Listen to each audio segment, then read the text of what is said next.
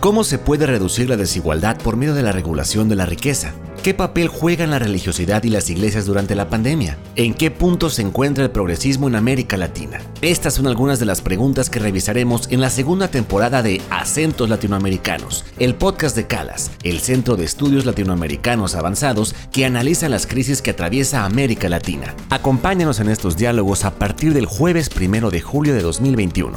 Nos escuchamos muy pronto.